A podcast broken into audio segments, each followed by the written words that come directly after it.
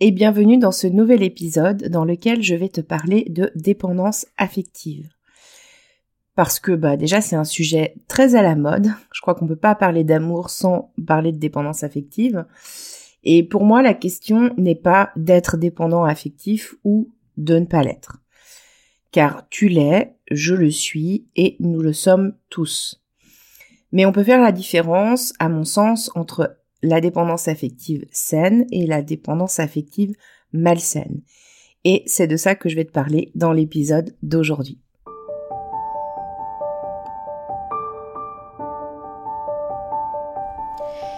Et si je te parlais d'amour? Ça t'est déjà arrivé, toi, de te demander comment font les autres qui arrivent à construire une belle histoire d'amour? Ou alors d'enchaîner les relations au bout desquelles tu tombes toujours du carrosse de l'amour, te retrouvant seul encore une fois au bord du chemin. T'as déjà eu l'impression que quelque chose cloche chez toi, ou t'as déjà eu peur que les choses se reproduisent encore, peur de pas faire les bons choix? Que tu sois célibataire ou en couple, si tu t'es reconnu, alors c'est que tu es au bon endroit. Nous rencontrons tous à un moment ou à un autre des difficultés en amour, parce qu'on nous a bercé de beaucoup de choses fausses à ce sujet. Et il y a toujours un moment où cette personne si proche de nous vient toucher quelque chose de sensible en nous, une blessure. Bienvenue sur L'amour n'est pas un conte de fées, le podcast qui va t'apporter des clés essentielles sur les dynamiques amoureuses et t'aider à voir la merveille que tu es, pour que tu te sentes légitime de vivre cette belle histoire d'amour dont tu rêves, plus inspirante et plus épanouissante. Je suis Amandine, ta coach en intelligence amoureuse, et ça me tient à cœur de te partager tout ça parce que l'amour a toujours été mon sujet de prédilection. Et je pense que tout le monde a le droit de croire en sa magie. On y va? Tu me suis pour laisser tes freins dans le passé?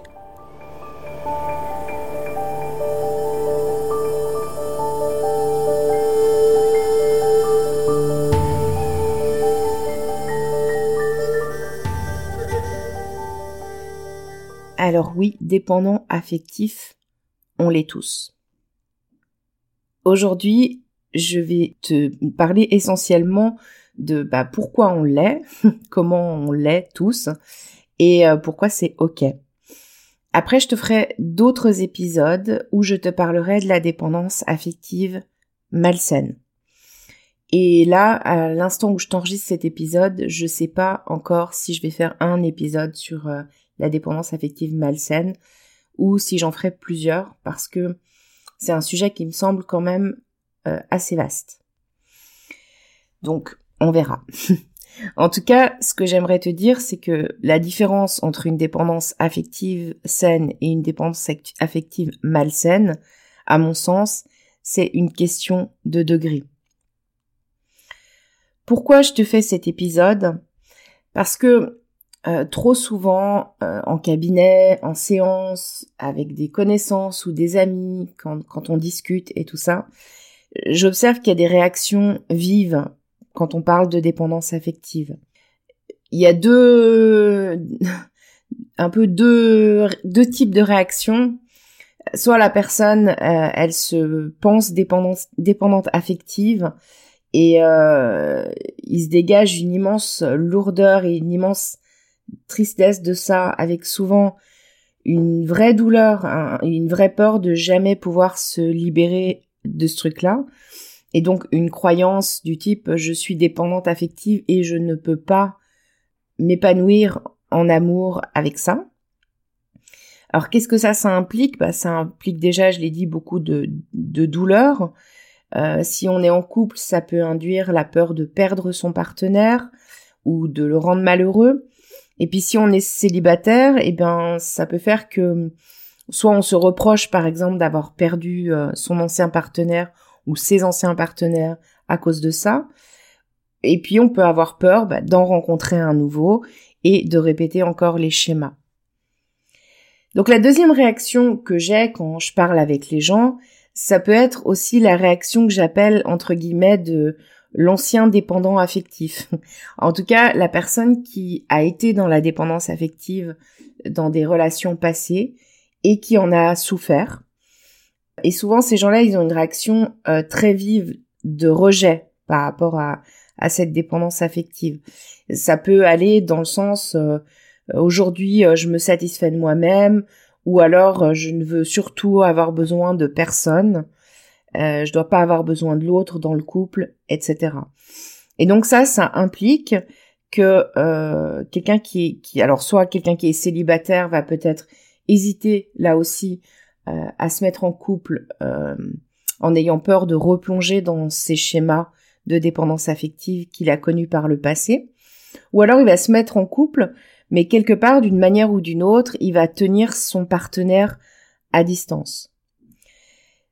Ce que j'ai envie de te dire par rapport à ça, c'est que qu'on soit dans l'idée de souffrir de dépendance affective et que ça nous rende triste et, malheureux, ou qu'on soit dans l'idée que on en a souffert par le passé, qu'on veut surtout pas reproduire ce truc-là, en fait, pour moi, c'est les deux faces d'une même pièce.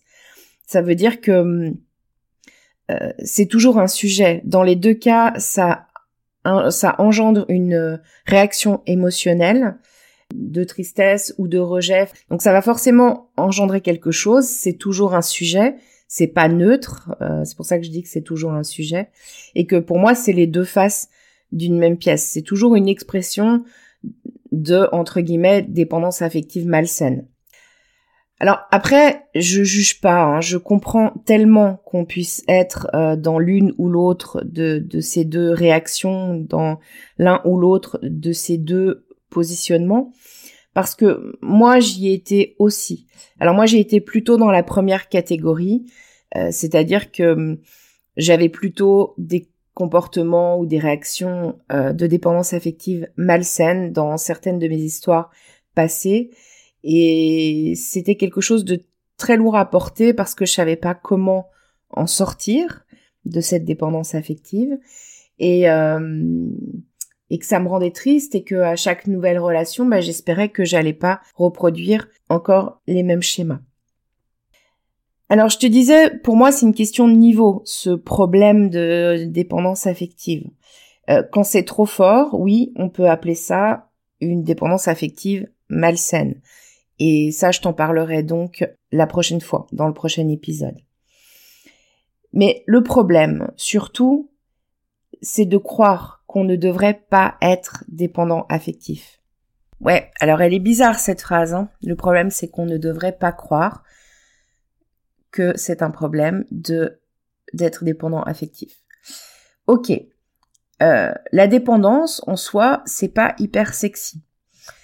Dépendant, le mot dépendant, ça induit euh, d'avoir besoin de l'autre, peut-être même si j'extrapole, euh, pour exister, pour se sentir important, pour se sentir en vie, je sais pas.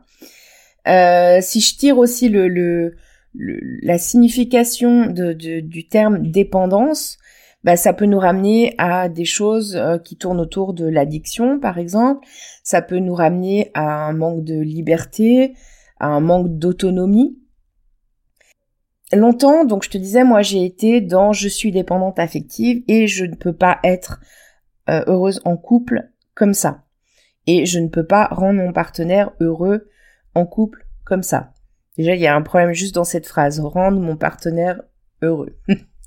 Mais bon, c'est pas tout à fait le sujet du jour. Quoique. Mais jusqu'au jour où j'ai entendu une histoire. C'est une histoire euh, terrible.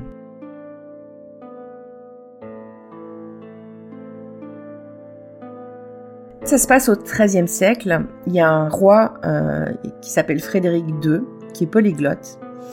Et en fait, lui, il a envie de découvrir le langage naturel du bébé. C'est-à-dire, euh, si on lui parle pas dans telle, langue, ou dans telle autre langue, quel va être en fait son langage naturel si on lui induit rien du tout? Et pour, euh, pour répondre à sa question, en fait, il va prendre six bébés va mettre dans une pouponnière avec des dames qui s'occupent d'eux. Elles ont pour règle de répondre simplement à leurs besoins physiologiques. La propreté, euh, la nourriture, leur donner à boire. Mais sans jamais leur parler, sans leur faire de câlins, sans jouer avec eux, avec aucune euh, marque euh, d'empathie. Donc en fait, ces bébés, ils se retrouvent dans un isolement affectif total. Et tu as peut-être déjà entendu parler de, de cette expérience, mais ces bébés, ils vont finir par mourir. Donc ça veut dire que même s'ils ont tous leurs besoins physiologiques qui sont remplis, ils n'ont pas le besoin affectif qui est rempli, ils n'ont pas d'amour, en fait, ils ne reçoivent pas d'amour, et ils vont mourir. Donc les besoins physiologiques, ça va être insuffisant pour les maintenir en vie. Tu vas me dire, c'est très lointain en fait, c'était au XIIIe siècle cette expérience. Oui, ok. Mais après, euh, dans le temps, il y a eu plusieurs expériences qui ont été refaites, heureusement moins terribles parce que c'est quand même assez horrible quand on y pense. Mais il y a eu quand même pas mal d'expériences qui ont été faites dans le temps, euh, qui ont montré que un bébé qui est privé euh, d'affection, il va avoir des problèmes, enfin des retards de développement, par exemple psychiques ou psychologiques. Donc le manque d'amour, le manque d'affection, ça va générer des problèmes de développement.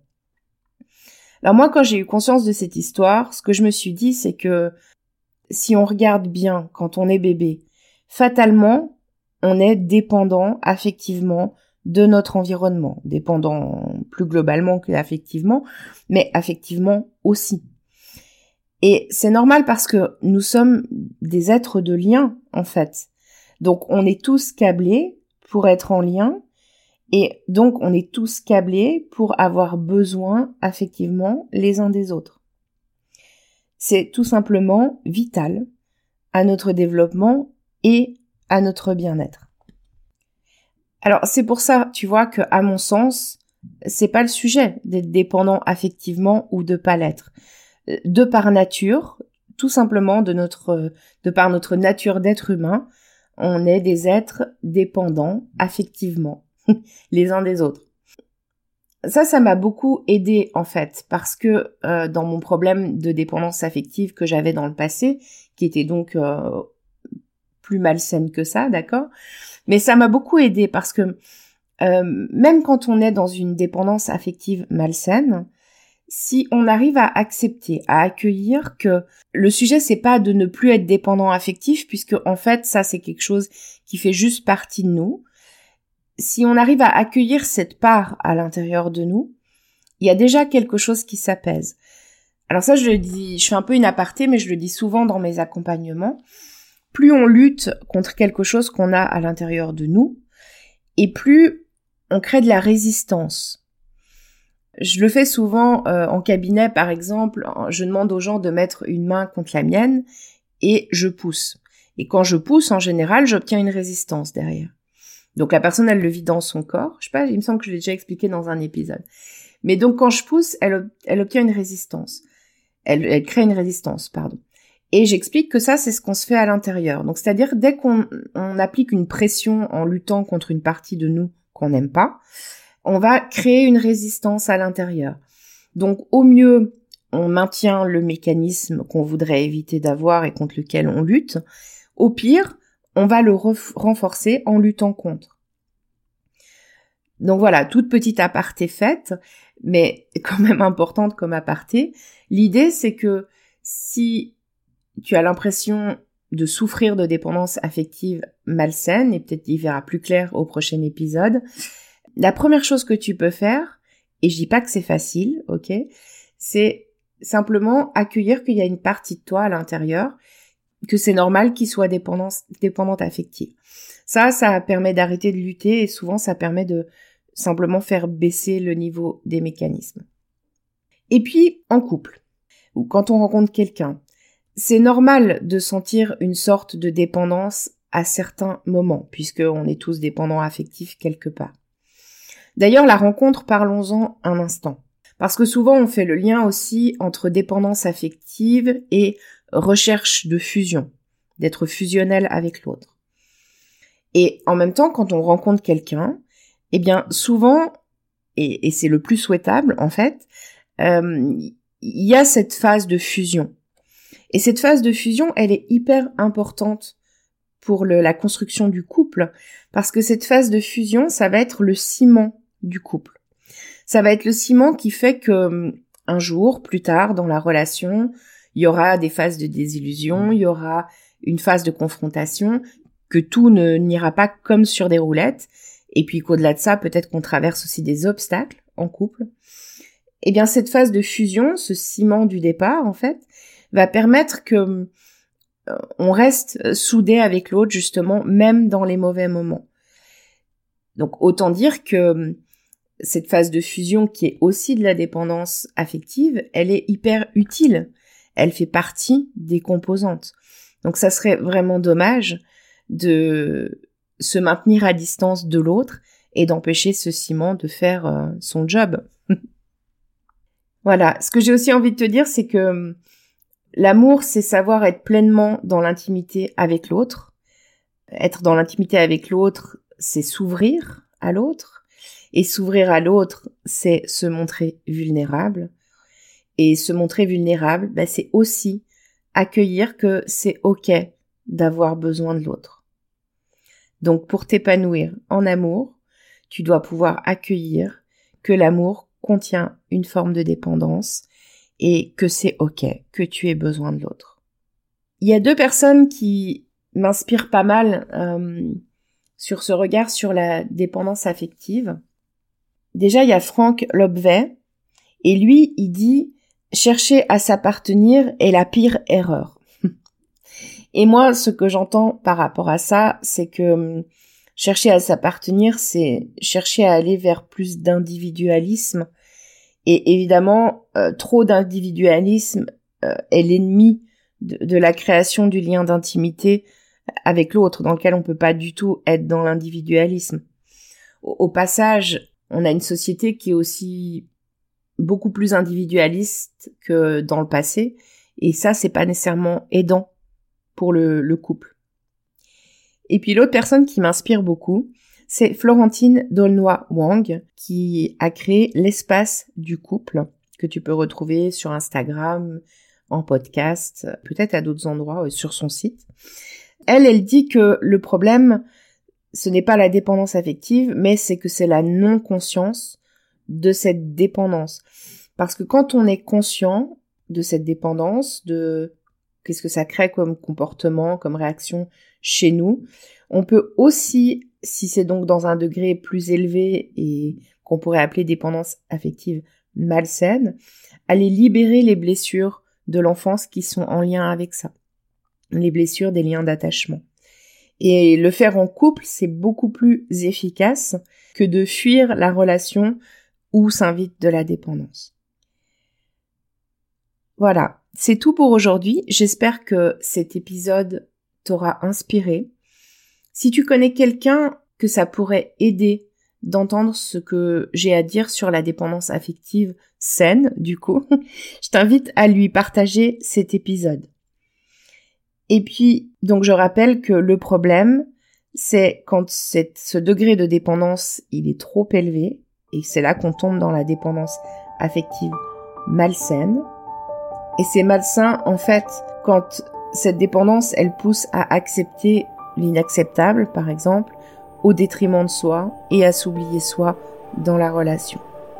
Mais ça, je t'en parlerai donc plus en profondeur dès le prochain épisode. Bye bye à la semaine prochaine